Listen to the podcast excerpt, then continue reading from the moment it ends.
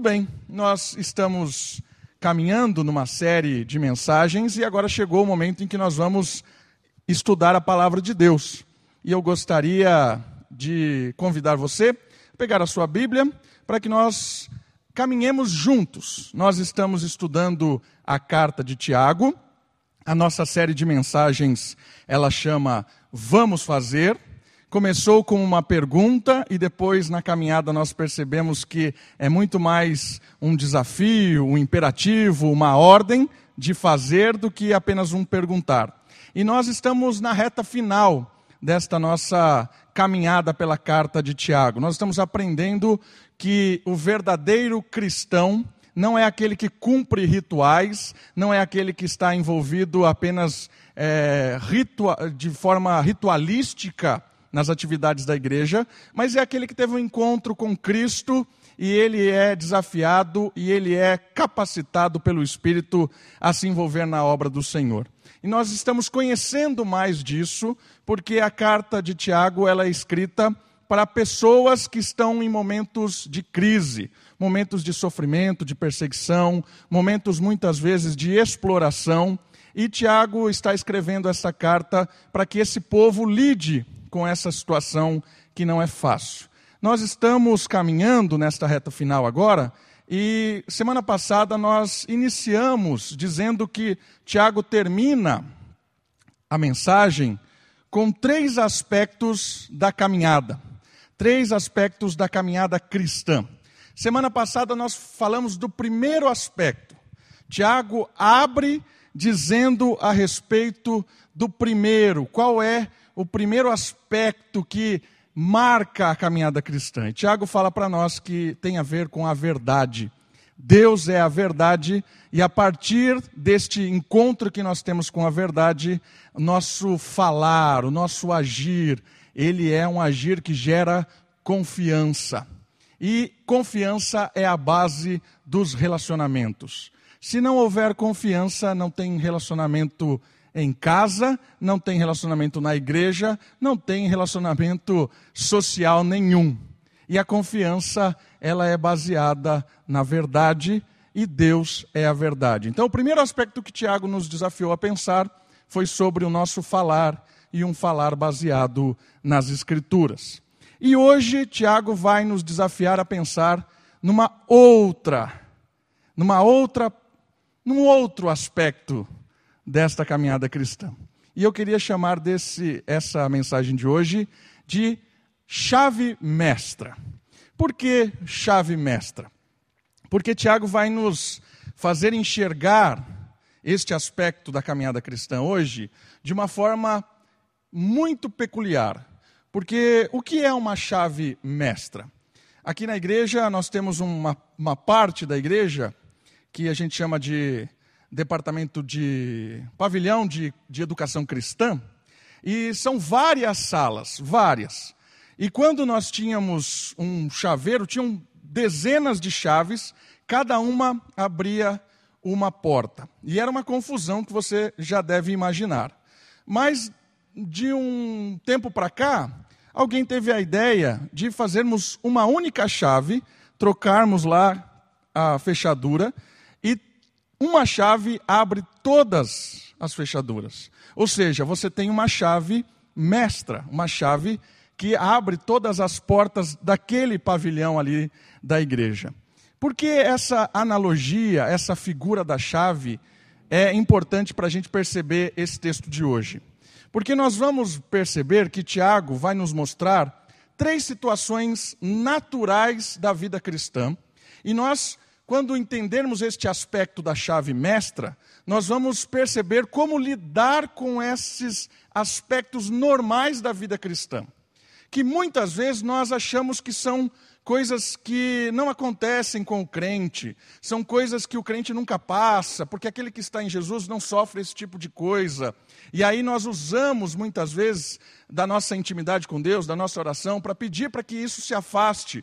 Mas a chave mestra hoje vai nos ensinar a lidar com essas situações, ainda que elas não passem, ainda que nós caminhemos por elas durante longos períodos, mas a chave mestra vai ser a nossa orientação de como lidar com cada uma das situações da nossa vida. E eu queria, antes da gente ir para Tiago cinco, de treze a dezoito, falar um pouco da nossa vida cristã. Porque muitas vezes nós não olhamos a vida como ela é. Nós temos dificuldade, principalmente quando, como crentes, de enxergar a realidade da vida.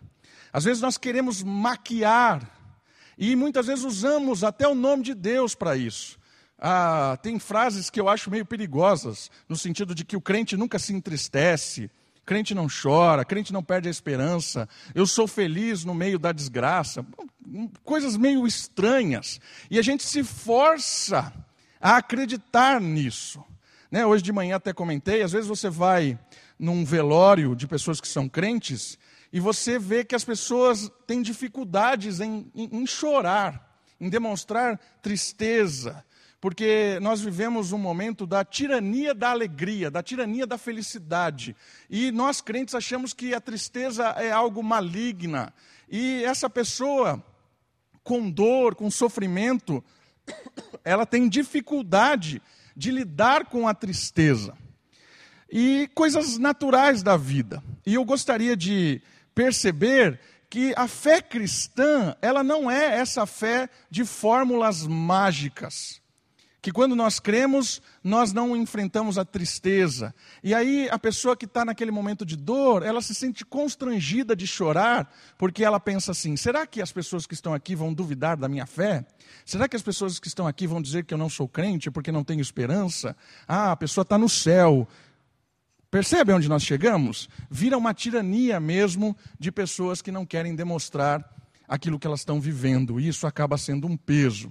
E Tiago hoje vai nos mostrar essa chave mestra para lidar com situações adversas da vida. Mas antes de ir para Tiago, quem nos mostra muito sobre a realidade da vida é o autor de Eclesiastes. E nós vamos para o texto de Eclesiastes, mas antes eu gostaria que você lesse o slide comigo. Olha só, a nossa vida é sempre incerta. Vagamos entre os extremos da ansiedade e da angústia. Para esta caminhada não existe uma fórmula mágica para viver. O que, que eu quero dizer com essa questão de que nós variamos de dois extremos, da angústia e da ansiedade? Porque a ansiedade e a angústia, elas são resultados da incerteza da vida. Por que, que a gente anda ansioso muitas vezes? Porque tem um texto que Jesus diz, não andeis ansiosos. Por que, que a ansiedade toma conta do nosso coração? Por causa das incertezas. Nós ficamos ansiosos porque não sabemos o que vai acontecer. Não sabemos lidar com os imprevistos. Não sabemos lidar com resultados de exames, com possibilidade de desemprego, com possibilidade de fechar o nosso comércio, com possibilidades incertas. Isso gera ansiedade, num extremo. No outro extremo, a incerteza gera angústia. A incerteza gera um sentimento de tristeza, um sentimento, às vezes, que nos corrói. A angústia de viver. Eu queria que você percebesse que essa é a vida. A vida como ela é. E nós vamos hoje, no texto de Tiago, perceber que essa chave mestra não vai nos dar uma fórmula mágica para lidar com a ansiedade e lidar com a angústia. Não tem três passos para não ser ansiosos, dez passos para não ter mais angústias na vida. Quem disser isso para você, foge dessa igreja que é mentira. Não existe passos, não existe essas fórmulas, esses, esses métodos. Não, isso aí só serve para vender livro. Livro vende demais, né? onze passos. passos para resolver o problema da ansiedade. Aí no ano seguinte tem o, o, o décimo segundo, o passo mágico. Por quê? Porque vendeu os onze e aí você pensa, se os onze não deram certo, por que, que o doze vai dar? Mas é para vender livro e as pessoas compram esse tipo de coisa. Então a, a, o texto de hoje, a, a meditação de hoje, não é para que nós saiamos dela com a certeza de nunca mais passar por ansiedade, por angústia. Não é isso. Nós vamos ver que esses momentos da vida, existe uma chave que ajuda a lidar com esses momentos, ajuda a passar por eles e não nos livrar deles, porque não tem como se livrar deles. Quer ver? Vai comigo, por favor, se você tem a sua Bíblia aí, Em Eclesiastes, capítulo nove. Eclesiastes, capítulo nove. Olha os três primeiros versos deste manual de sabedoria. Diz assim Salomão: dediquei o coração a refletir a respeito de tudo isso da vida, e cheguei à conclusão de que os justos e os sábios e o que eles fazem estão nas mãos de Deus. É Deus quem está vendo a justiça, a, a, a sabedoria, é Deus quem está controlando isso, é Deus quem sabe. Se é amor ou se é ódio, ninguém sabe o que os aguarda. Percebeu? Não é porque ele é justo e sábio que o amor ou o ódio é algo garantido para eles. Está nas mãos de Deus, é incerto. Não é porque alguém é justo ou sábio que nunca vai ser odiado. Não é porque alguém é justo e sábio que sempre vai ser amado. Eis a incerteza. Versículo dois. Tudo acontece igualmente a todos, ao justo e ao ímpio, ao bom e ao mal, ao puro e ao impuro, ao que oferece sacrifício e ao que não oferece, ao bom e ao pecador, ao que faz juramento e ao que não faz. Acabou com a teologia da prosperidade. Acabou com o eu determino que vá embora o sofrimento. Eu determino que a partir de agora nunca mais irei chorar. Agora a vitória é certa. Acabou com isso. Infelizmente tem muita gente sendo enganada com essas fórmulas mágicas. Percebeu no texto bíblico? A incerteza paira para nós. Porque ele começa dizendo, está nas mãos de Deus, não nas nossas. E não há garantia de que você e eu vivermos uma vida que agrada a Deus, não há garantia que amanhã nós não enfrentaremos crises, porque as crises fazem parte do plano de Deus para formar o meu e o seu caráter. Por isso que a chave mestra de hoje vai nos ajudar a não livrar destes momentos, mas a lidar com esses momentos, a lidar com as incertezas da vida. E o versículo três. É este o mal que há em tudo o que se faz debaixo do sol. Que mal? A incerteza. O mesmo acontece a todos. Além disso, o coração dos homens está cheio de maldade e de insensatez durante toda a vida. No final, eles se juntarão aos mortos. Está dizendo que o mundo é mau e que as coisas vão ter um fim. Esse texto vai nos introduzir a essa questão da chave mestra. E qual é a chave mestra? O slide vai nos ajudar a pensar. O relacionamento é a chave mestra. Não para mudar as circunstâncias incertas, mas para nos, para nos mudar diante de muitas circunstâncias. Não vamos mudar as circunstâncias muitas vezes, mas o relacionamento, e aí a gente vai perceber que é relacionamento assim, na vertical, e relacionamento assim, na horizontal. Este relacionamento, ele transforma a nós mesmos, muitas vezes de, diante de coisas que não temos o que fazer. Tem situação da vida que não tem o que fazer. Aí o relacionamento é algo que vai nos ajudar, é a chave mestra para lidar com esses momentos que não tem o que fazer. Para mudar a circunstância. É o caso hoje que nós estávamos estudando Lamentações, por exemplo. A cidade de Jerusalém tinha caído, cativos, levados cativos, e ficaram lá durante muitos anos, décadas. O que fazer? Não tem o que fazer. Mas a chave mestra é o relacionamento. Vamos conhecer um pouco mais do que Tiago tem para falar para nós sobre este tal de relacionamento? Então vamos lá. Nós vamos agora para a carta de Tiago e nós vamos para esse segundo aspecto da caminhada cristã que nos ajuda a lidar com o sofrimento, com a dor, com a perda, com as incertezas, com a ansiedade, com a angústia do dia a dia. Tiago capítulo cinco, versículo treze. Diz assim a palavra de Deus: alguém entre vós está aflito? A resposta é: ore. Primeiro aspecto da vida incerta: sofrimento. E que sofrimento é esse? Que pergunta é essa? Alguém está sofrendo? Alguém está aflito? A palavra usada aqui para sofrimento, aflição, ela remete sofrimentos de forma geral. Qualquer situação que traga tristeza, angústia, insegurança, medo. Alguém está aflito? Claro, todos nós estamos. Só não está aflito, só não está sofrendo alguém que está alienado à vida.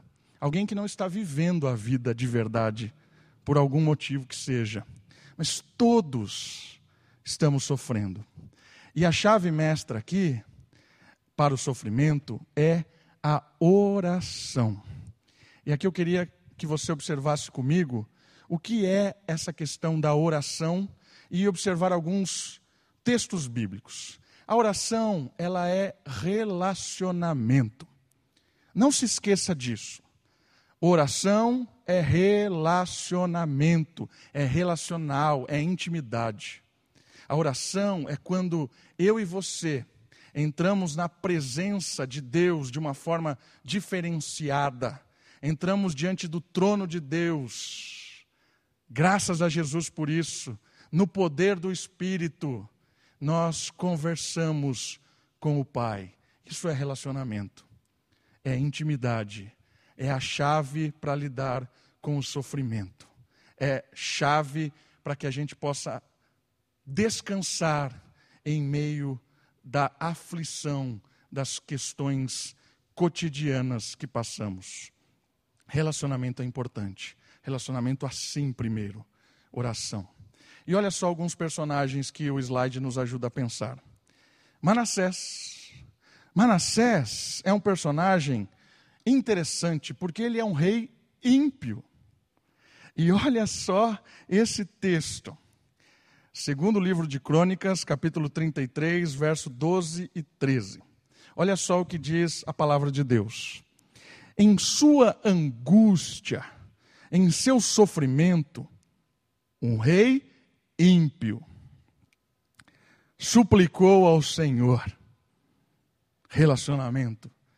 Buscou ajuda,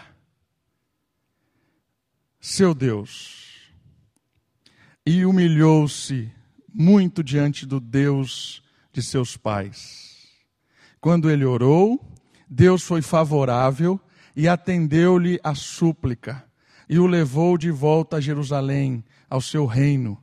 Então Manassés reconheceu que o Senhor era Deus.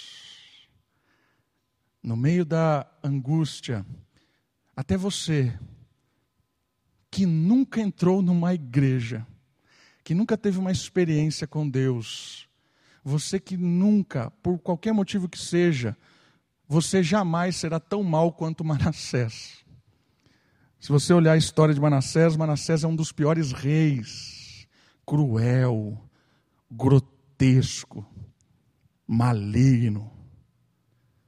Manassés, no meio da, da aflição, buscou se relacionar com Deus quebrado. E Deus atendeu. Deus foi buscá-lo. Deus foi lá restaurá-lo. Deus foi lá trazer paz ao coração de alguém que sofria.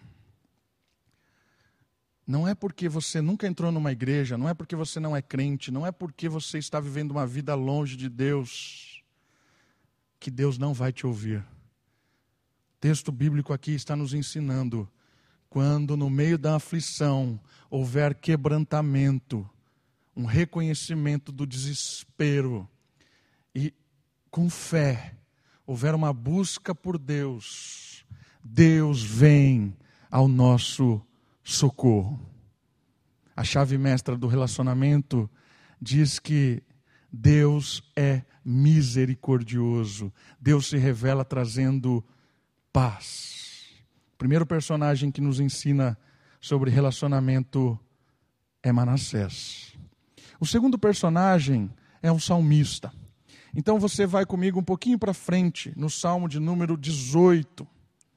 Salmo de número dezoito, um cântico que também fala sobre relacionamento, que também fala sobre esse, essa busca por Deus em meio à aflição. Aqui já é um salmo de alguém conhecido, é um salmo do rei Davi. Olha só o que diz o versículo seis.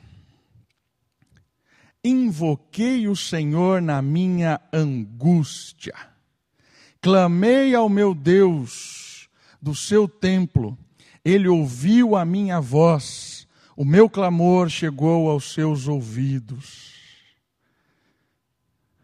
O rei buscando Deus. Aqui é muito legal também perceber que Davi é quem ele é, apesar das suas lutas, dos seus erros, dos seus acertos, ele é quem ele é por causa da oração e do relacionamento que ele tinha com Deus. Toda vez, no meio da aflição, Davi é o homem que nos ensina a buscar a solução em Deus. Ainda que a solução não venha de uma maneira que ele deseje. Muitas vezes Deus não respondeu a Davi como Davi gostaria de ser respondido. Mas Deus sempre respondeu à oração de Davi com a própria presença dele, dando sabedoria, dando conforto, dando a disposição no coração de Davi para lidar com aquela situação a qual ele passava.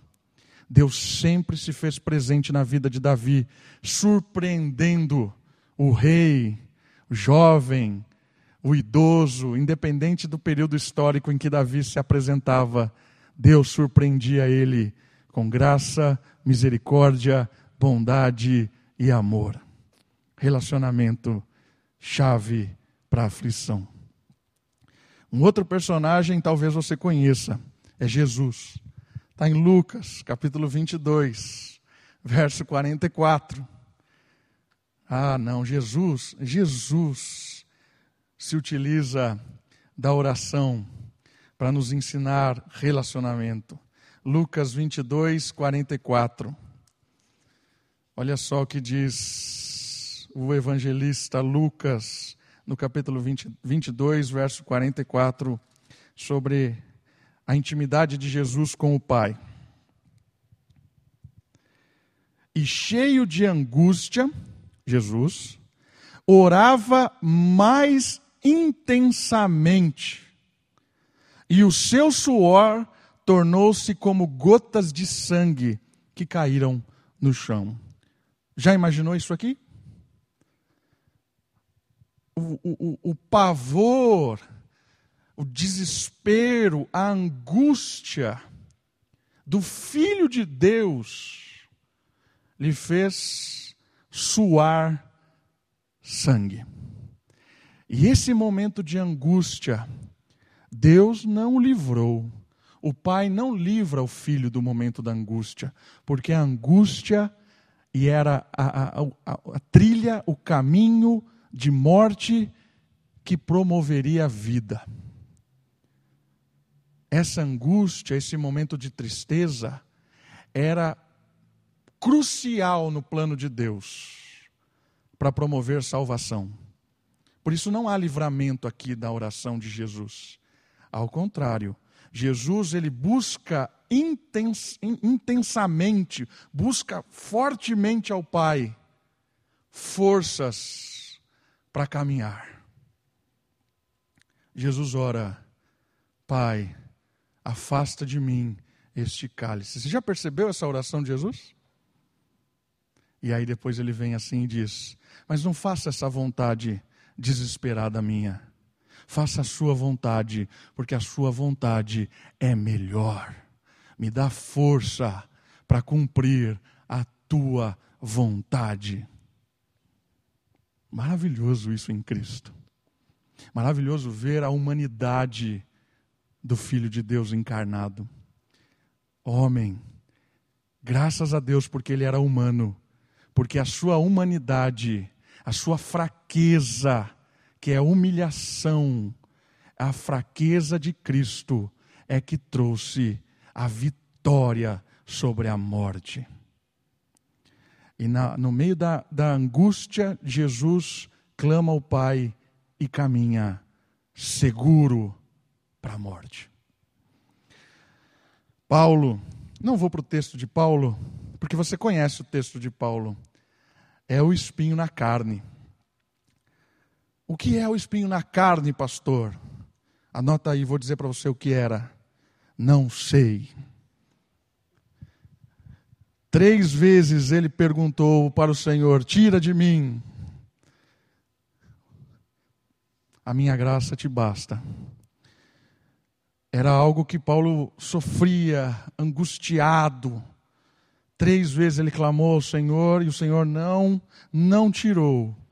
Mas aí a chave mestra revela a presença maravilhosa de Deus no relacionamento, que é a graça. É quando nós somos fracos que nos tornamos fortes. É quando nós entendemos que não entendemos nada, é que conseguimos passar por momentos de sofrimento, dor, perseguição, insegurança, angústia, tristeza. É na dor que nós experimentamos a graça. E a graça de Deus basta. Não requer explicação, não requer soluções mágicas, não requer falsos sorrisos, não requer discursos é, fingidos para que você não demonstre a sua fraqueza, requer quebrantamento e confiança. A minha graça te basta. E o próprio Tiago. Tiago, a gente não tem registro bíblico, mas a gente tem um autor do segundo século, tem um nome esquisito, que eu até registrei aqui para não esquecer, Egésipo, olha que nome bonito para você dar para o seu filho, Egésipo. Egésipo é um autor do segundo século que descreve Tiago. E ele descreve Tiago como sendo um homem justo. E ele escreve, de, descrevendo Tiago, ele fala que Tiago era um cara tão justo que ele tinha os seus joelhos parecidos com camelos. Por quê? De tanto se ajoelhar no templo, implorando pela graça de Deus. É legal você ter um registro desse. Se você quer procurar o, o autor de Tiago, digita lá, Tiago o Justo. Vai aparecer um pouco da história dele. E esse historiador é um dos que descreve o como esse, essa atitude de Tiago o tornou um grande líder em Jerusalém, um homem de Deus piedoso que enfrentou várias dificuldades, inclusive reuniões do presbitério, né? Ele já liderou, foi presidente da reunião do presbitério de Jerusalém. Você imagina a reunião do presbitério como é deliciosa, e ele liderando a reunião do presbitério de Jerusalém. Foi um homem sábio, temente, orando a Deus. Ele ali presidiu a reunião, trazendo solução que trouxe paz aos gentios, aos judeus. Um homem que tinha intimidade com Deus, relacionamento. Alguém no meio de vocês sofra, sofre? Ore. Alguém está passando por alguma angústia? Se relacione com o Senhor, busque a graça. Às vezes nós oramos para que Deus resolva, mas Deus às vezes não vai resolver, porque resolver vai fazer você não passar o que você precisa passar para se tornar quem Deus quer que você se torne. Por isso ore ao Senhor, clamando pela graça, e a graça de Deus é o que basta. alguém no meio de vós sofre, faça a oração. Primeira chave mestra do relacionamento é a oração. Vamos seguir. Voltando para Tiago, capítulo cinco. O próprio verso catorze, treze, tem uma outra linha que diz assim.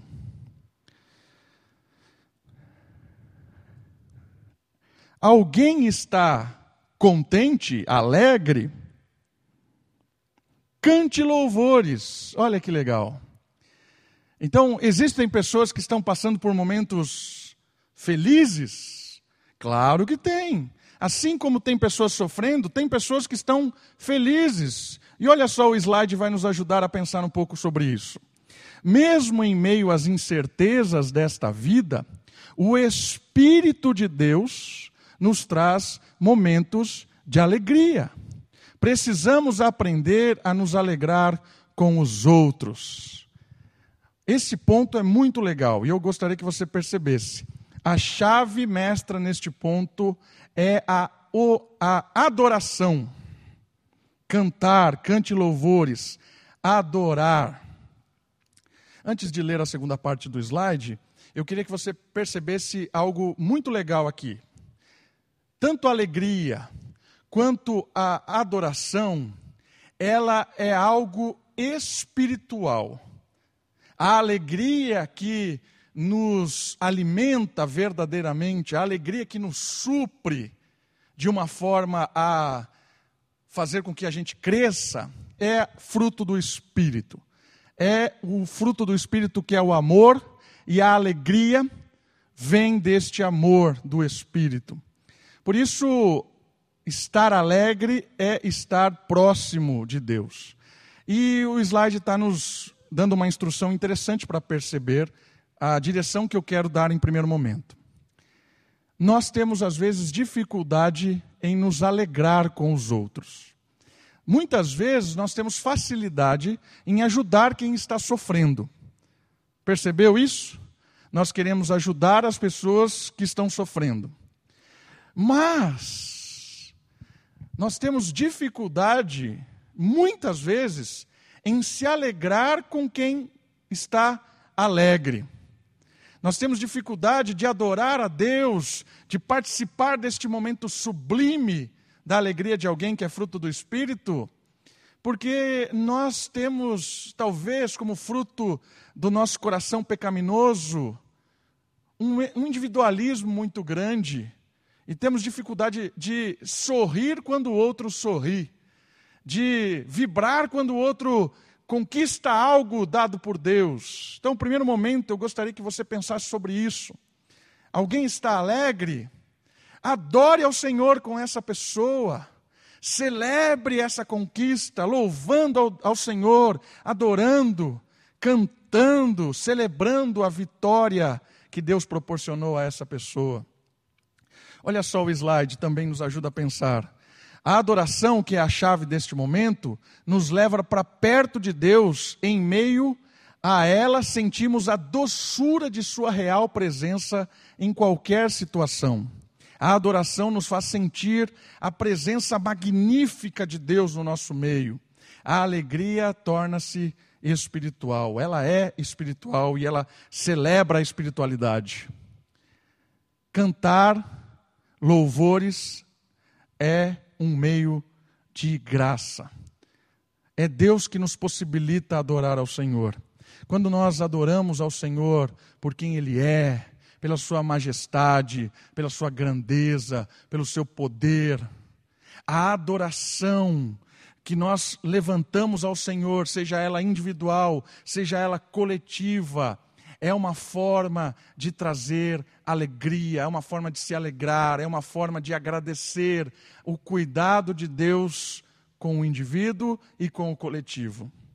Por isso a adoração ela é fundamental. O salmista sempre nos, ale... nos avisa sobre a adoração. E eu marquei um texto aqui, que é o de Salmo vinte e dois, três, para a gente não precisar abrir. Eu marquei ele aqui. Pois tu és santo, o que habita entre os louvores de Israel. O que isso quer dizer? A santidade de Deus habita entre os louvores de Israel. Isso quer nos ensinar que quanto mais Israel reconhecia a santidade de Deus em meio à circunstância que eles estavam passando, quanto mais eles reconhecessem o poder de Deus, celebrando, cantando, adorando, mais eles estariam prontos para enfrentar qualquer situação, seja alegre ou seja triste. Neste momento do texto nós estamos vendo uma situação de alegria. Está feliz? Reconheça quem é o autor da sua felicidade. O seu irmão está feliz? Celebre com ele. Reconheçam juntos quem é o autor da nossa felicidade. Quem é aquele que cuida de nós? A música, a adoração é um meio de expressar gratidão. E em meio à caminhada, quanto nós cantamos, Deus se revela de forma maravilhosa. Eu gostaria também de ver esse texto de Atos. Volta comigo um pouquinho, capítulo dezesseis, verso vinte e quatro e vinte e cinco, porque aqui há uma adoração em meio a uma situação triste, mas alegre. Só o crente passa por isso. Uma situação triste, mas alegre. Que doideira é essa? Abra comigo em Atos dezesseis, vinte e quatro e vinte e cinco. Olha só esses dois versículos. Por volta de meia-noite, Paulo e Silas usavam as duas chaves do, do, do texto de Tiago. Está lá? Oravam e cantavam. Relacionamento, adorando e orando.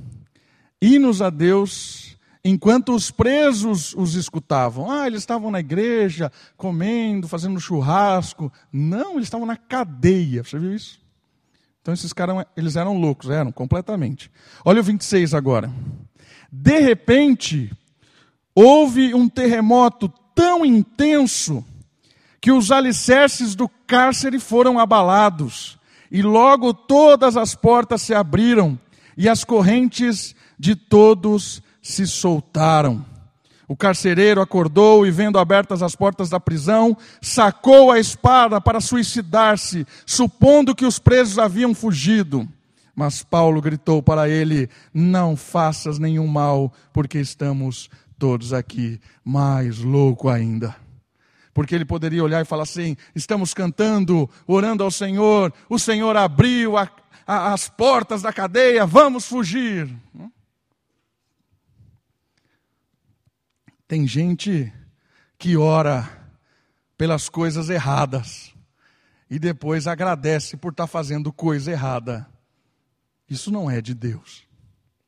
Aqui, o motivo da oração, o motivo do cântico, eles estavam felizes, cantando e orando, não para Deus livrá-los dali, porque eles entendiam que a chave mestra era a mudança deles mesmos, e não da situação. Ainda que o terremoto causasse o abrir das portas, o quebrar das correntes, eles ficaram porque esperavam ser julgados, porque esperavam um reconhecimento justo, porque esperavam o incerto.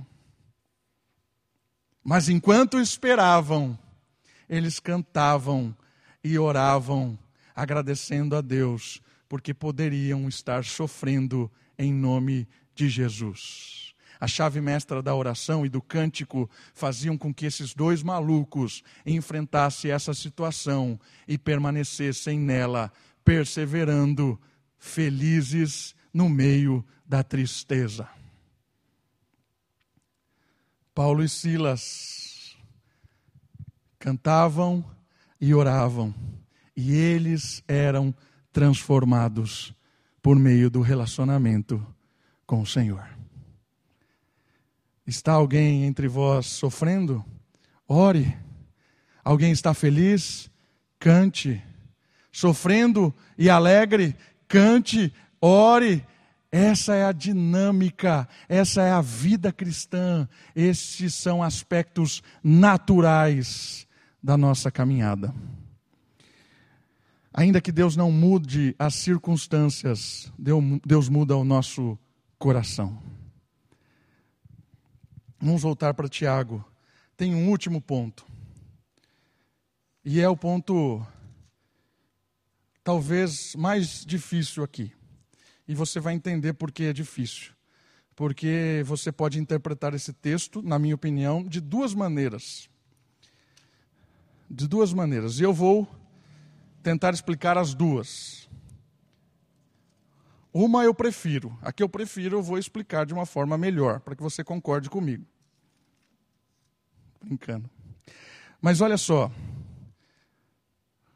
Versículo quatorze. Vem a próxima, a próxima, o próximo aspecto da vida cristã. Sofrimento, alegria. E aí vem assim o versículo quatorze. Alguém ou algum de vós está doente? Certo? Está aí? Eu botei ali no, no slide, você já está vendo a palavra fraco. Olha só, primeiro, primeiro ponto aqui. O que é esta palavra? Qual é essa situação aqui? Então, olha só comigo, o slide vai nos ajudar a pensar um pouco. A palavra usada aqui por Tiago, ela é a palavra astené, ou asteneu, que significa uma pessoa debilitada, fraca ou doente. Pode ser as três coisas. Ela pode ser uma pessoa fraca, desanimada, é, desanimada com a vida, enfraquecida. Mas ela pode ser uma pessoa doente, vítima de uma doença. Por que que é difícil? Porque este estado, ele pode ser algo espiritual e ele pode ser físico. E aqui que está a dificuldade. Por quê? Porque tanto o espiritual quanto o físico, eles estão juntos, porque o ser humano é indivisível. O ser humano é complexo. Alma, espírito e corpo são humanos. Não existe essa divisão, ah, a doença da alma, ah, a doença do corpo. Não existe. Quem está fraco da alma está fraco do corpo. Quem está fraco do corpo se enfraquece da alma, porque nós somos humanos e o ser humano é indivisível. Por isso que é difícil. Essa fraqueza, ela revela a, a complexidade do ser humano. O, o que exatamente ele está querendo dizer? A gente vai ver no decorrer aqui da explicação que pode ser duas coisas. A pessoa pode estar doente mesmo por uma doença é, causada, sei lá, uma dor de barriga, um câncer, um, sei lá, qualquer, qualquer doença que você imaginar. Ou pode ser que a pessoa aqui, ela se desanimou tanto com a vida, entrou numa angústia tão grande com a vida, numa ansiedade tão grande, ela se... Ela perdeu o ânimo de viver. E esse perder o ânimo de viver, ela acabou se afastando de Deus, acabou escolhendo coisas erradas, e uma, uma enxurrada de escolhas erradas fizeram com que ela perdesse qualquer ânimo de vida. Então, aqui pode ser o resultado de um diagnóstico de uma doença, ou resultado de um diagnóstico de várias escolhas erradas que fizeram a pessoa perder o motivo, o ânimo de viver. Pode ser consequência de uma doença, pode ser consequência de um pecado, pode ser as duas coisas, complexo. Mas nós vamos ver como é que o texto lida com isso aqui, e aí é legal porque vai ajudar a gente a pensar em algumas coisas. Qual é a chave mestra aqui? A chave mestra aqui tem uma sequência. Todas a ver com relacionamento. Todas. Olha só a primeira decisão, a primeira orientação dessa pessoa que se encontra nesse estado de fraqueza. Chame os presbíteros da igreja. Primeira situação, relacional. Por que relacional? Porque tem a ver com aqueles a quem Deus colocou na comunidade como representantes dele para pastorear, para cuidar, para corrigir, para disciplinar, para fazer aquilo que as mãos de Deus quer fazer.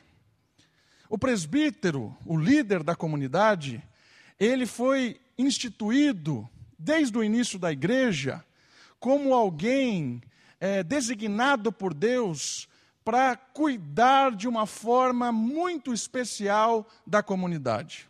E esse cuidado amoroso, ele tem vários aspectos, ele tem vários sentidos. É um cuidado do ensino da palavra, é o cuidado da visitação, é o cuidado da oração, é o cuidado da correção, da disciplina, da exortação, do apontar o erro.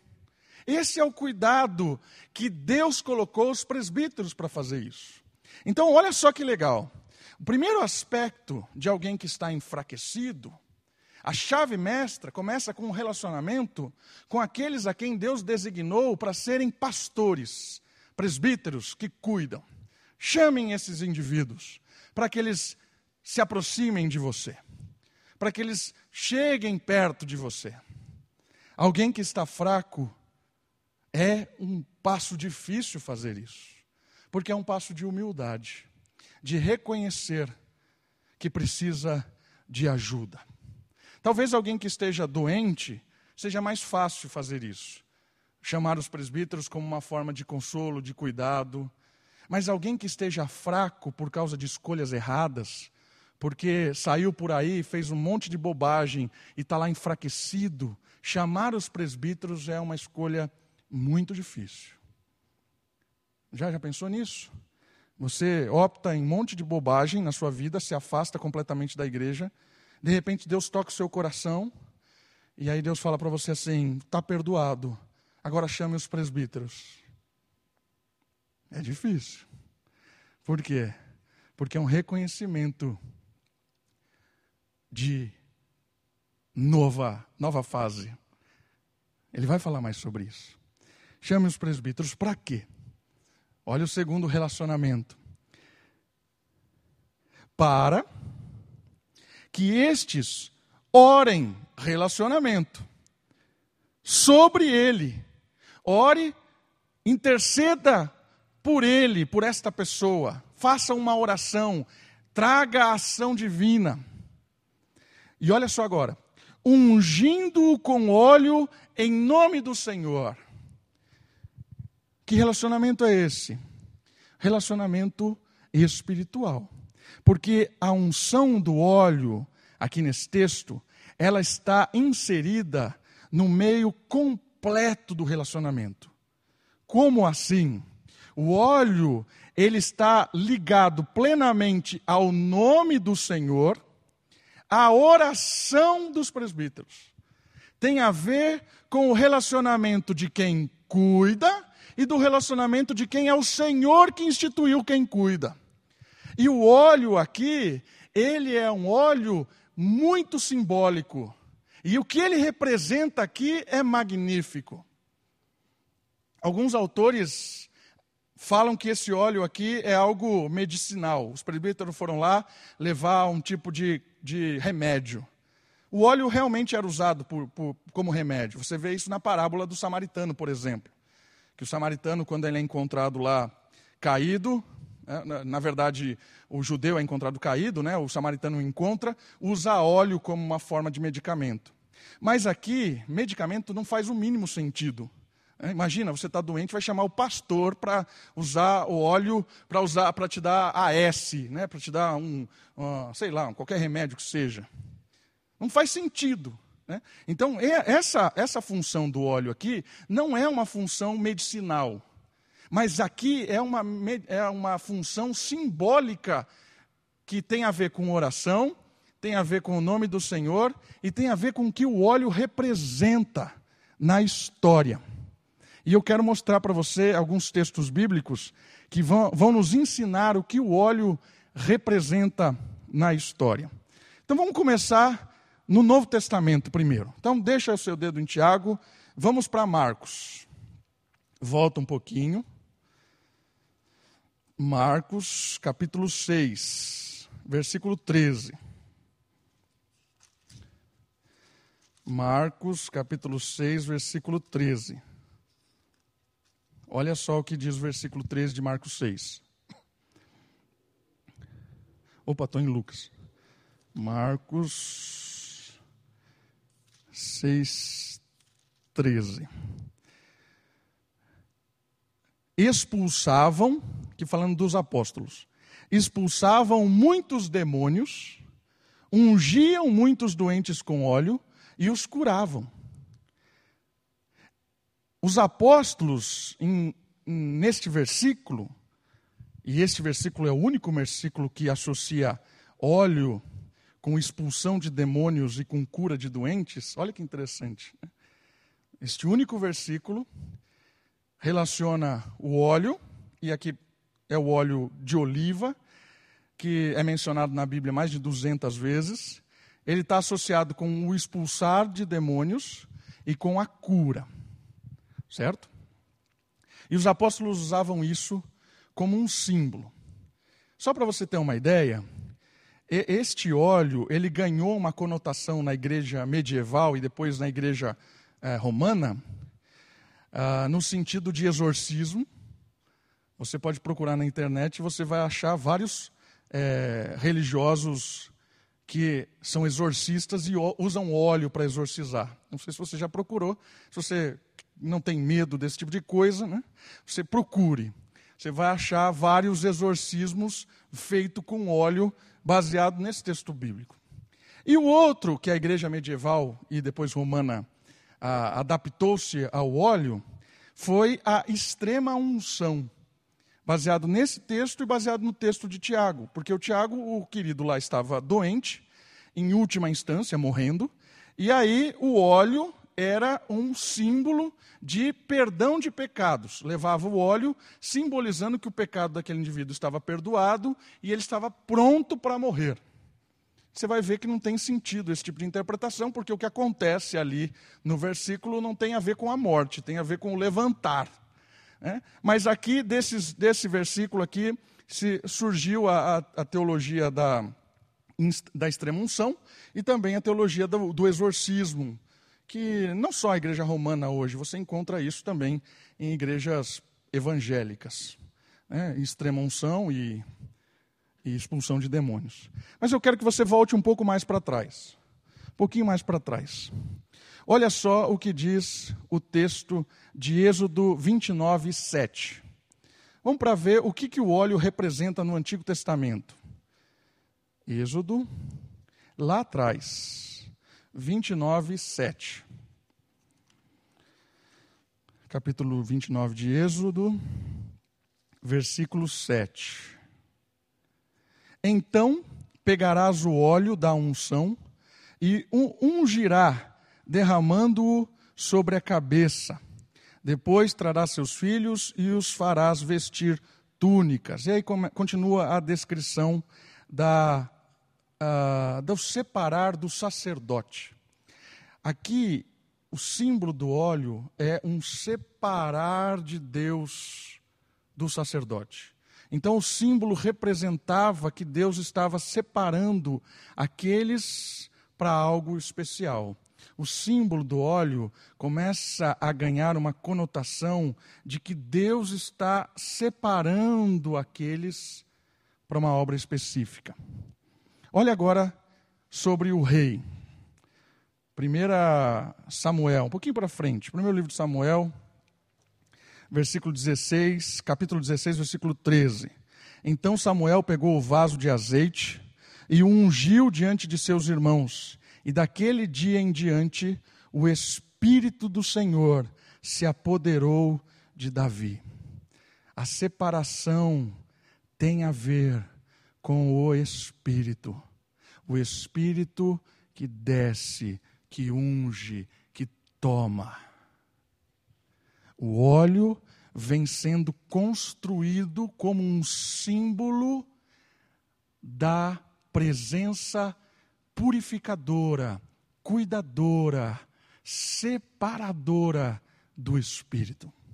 O óleo no Antigo Testamento, e aqui tem dezenas de outros textos, ele vai ganhando uma conotação da ação do Espírito.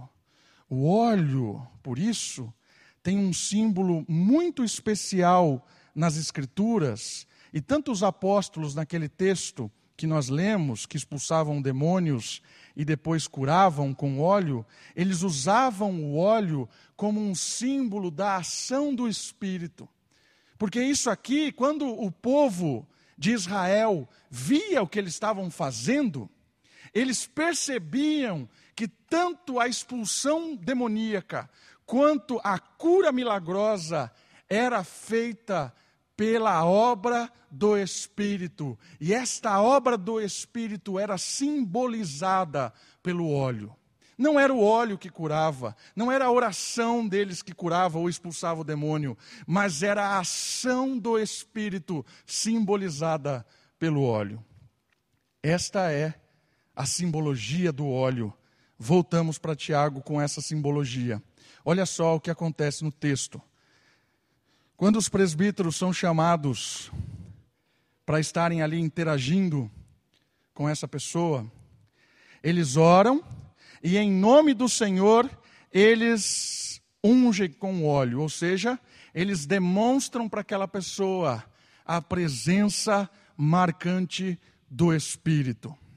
E olha só o versículo quinze, vai falar do outra chave, a oração da fé. Versículo quinze, Tiago cinco. E a oração da fé salvará, olha a palavra, é salvar, soitzo, não curar. Olha que legal. Se fosse curar, seria terapeu, de terapêutico, da onde vem a nossa palavra. Mas aqui a palavra é soitzo, de salvar.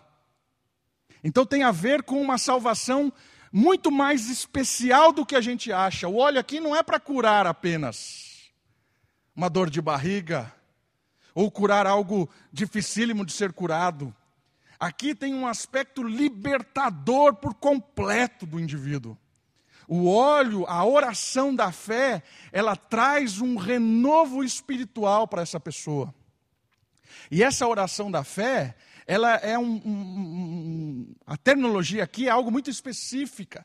Tem a ver com o dom da fé, que é manifesto pelo Espírito. O Espírito que faz com que naquele momento esta oração, este símbolo, ganhe vida.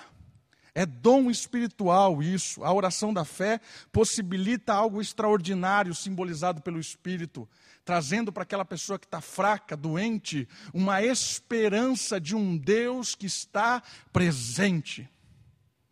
Essa ideia, salvará. Em que sentido essa palavra salvará o doente? Um sentido que a próxima frase nos, nos ajuda a pensar. E o Senhor o levantará, salvará e levantará. E olha como termina o versículo. Se, é, e, e se houver cometido pecados, será perdoado. Tem a ver com renovação completa. É o Espírito, é a oração, é o relacionamento da comunidade, é o quebrantamento que faz o indivíduo se despertar de uma fraqueza para a vida. Eu prefiro entender esse texto que ele está falando de pessoas que estão fracas por escolhas erradas, por causa do final do versículo quinze. O final do versículo quinze fala de salvar, fala de levantar e fala de pecados. Então eu acredito muito que essa pessoa que é fraca nesse texto, ela não está cometida de um câncer aqui, de uma doença incurável, ela está cometida de escolhas erradas que fizeram com que ela se, sabe, ficasse lá encolhida, desanimada, por várias escolhas, até o momento em que Deus liberta ela, perdoa, e ela chama os presbíteros, e os presbíteros vão lá e demonstram com a oração da fé, a ação do Espírito, e essa pessoa se sente perdoada por completo, se levanta para viver uma nova vida. É possível que tenha a ver com cura?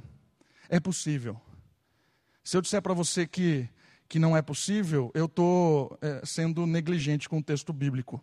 É possível que essa oração da fé tenha a ver com a, a alguém que está doente, e na oração da fé o dom do, do Espírito se manifesta e essa pessoa é curada. Pode ser. Mas eu prefiro a ideia de pecado por essas sequências. E pelo, pelo versículo dezesseis que fecha a ideia. Olha o versículo dezesseis. O versículo dezesseis vai dizer assim, é o último ponto da chave do relacionamento para se livrar da fraqueza. Portanto, confessai vossos pecados uns aos outros. Opa! Espera aí. Portanto, quer dizer então, por causa disso, por causa dessa fraqueza, por causa disso tudo está acontecendo, confessai os vossos pecados uns aos outros. Não deixe a situação chegar nesse ponto de alguém com um monte de escolha errada, um monte de pecado, se tornar fraco, doente, caído. Não deixe chegar nesse ponto. E qual é a chave? Relacionamento. De que forma? Confesse. Como? Uns aos outros. E orai uns, aos, uns pelos outros, para que serdes curados. E aqui vem a cura. Aqui a palavra cura. Liberto dessa fraqueza. O que é que liberta? Confissão de pecados. Percebeu por que, que eu, eu creio que tem a ver com escolhas erradas? E essa chave aqui é importante, porque essa chave a gente não faz também. Nós não gostamos de confessar. Confessar. A gente gosta de confessar pecado para Deus, mas a gente não confessa uns aos outros. Queridos, nós precisamos confessar pecados uns aos outros. O relacionamento horizontal, ele é fundamental para que nós saibamos lidar com as coisas da vida. A vida é incerta. Quando nós escolhemos coisas erradas e nós nos calamos, nós vamos nos enfraquecendo. Mas se eu tenho um amigo, um irmão, alguém querido, não precisa chegar ao ponto que ele chegou aqui na questão do, do, dos presbíteros. Se eu tenho alguém próximo, eu confesso o pecado, eu assumo que fiz. Confessar, dizer assim, eu fiz mesmo, eu fiz mesmo, estou aqui disposto a acertar, a assumir as consequências, eu confesso. Poucas vezes eu vi isso, irmãos. Normalmente, quando alguém confessa o pecado, ele confessa para Deus e ele não quer que fale para ninguém. Ah, não, não vou falar. Falar para ninguém. Já Deus já perdoou. Na verdade, quando esse tipo de coisa acontece, parece que é meio que um miguezão. Às vezes a gente machuca alguém, a gente toma decisões que maltratam uma pessoa, é, é injusto com alguém, e eu peço perdão para Deus e a pessoa que se lasque. Deus já me perdoou e eu não tenho... Peraí, isso vai tornar a mim e a você doente. Doente, tenha certeza. Fraco, caído, patinando na fé. Não vai se libertar disso, porque a libertação, ou ela passa por um quebrantamento, chamando os presbíteros... E ali tem confissão, eu fiz, quero me libertar disso, a, a demonstração do óleo como espírito, confissão. Mas não precisa chegar nesse extremo, eu preciso confessar, dizer eu fiz mesmo, me perdoe, estou aqui disposto a assumir qualquer consequência, pagar, devolver, não sei. O que é que eu fiz? Eu estou humilhado, quero me libertar disso. Irmãos, a chave relacional aqui, terminando, a chave relacional aqui é intimidade. Intimidade com Deus e intimidade com as pessoas. Tem alguém próximo com quem você confessa pecados. E se você ofendeu alguém, confesse o pecado. Às vezes, maridos, esposas, escondem coisas. Não faça isso. Confesse o pecado. Às vezes, filhos e pais escondem. Não faça isso. Às vezes, presbíteros escondem. Não faça isso. Você está matando a si mesmo e a comunidade. Às vezes, amigos escondem, namorados. Não faça isso. O pecado encoberto sempre mata. Olha o que eu estou falando. Pecado não confessado mata. Ah, mas eu pedi perdão para Deus. Depende do que você fez. Precisa confessar para o outro. Para libertação completa. Libertação verdadeira. Por isso, essa última chave é uma chave relacional de alguém que percebe que é iludido o tempo todo, é bombardeado com propostas indecentes, mas ele tem o cuidado dos presbíteros e a amizade de um irmão querido, com quem ele confia, confessa e ora um pelo outro. Não perca esse privilégio desse relacionamento, dessa chave da proximidade com os seus líderes e com os seus irmãos. Para terminar, irmãos, eu já falei demais, eu tinha o outro versículo, que é o de Elias. Quero terminar rapidinho, só vou ler o slide. Vou ler o versículo que é melhor que o slide. Olha só o versículo dezessete. Elias era humano e frágil como nós. Ele orou intensamente, ou insistentemente, ou com insistência, para que não chovesse, e por três anos e seis meses não choveu sobre a terra. Ele orou outra vez, e o céu deu chuva, e a terra produziu seu fruto. Ou seja, um outro exemplo é a chave que nós temos olhando para pessoas, né? O profeta Elias é um dos homens de destaque das Escrituras, pois foi instrumento de Deus para grandes maravilhas neste mundo. No entanto, Tiago revela que era gente como a gente. A chave do exemplo é perceber que não existem super-homens, não existem homens e mulheres que são super-heróis, super-heroínas, não existe, mas existe um Deus todo-poderoso. A chave de saber que nós não somos perfeitos, completos, plenos. Um exemplo disso é o próprio Elias. A vida de Elias é maravilhosa, um instrumento de Deus magnífico. Mas ele era gente como a gente. Teve suas, seus momentos de queda, Deus o levantou, seus momentos de tristeza, de fraqueza. Mas a chave é o relacionamento. A chave é inspirarmos em outras pessoas que acertam e erram, que dão uma dentro, dão uma fora.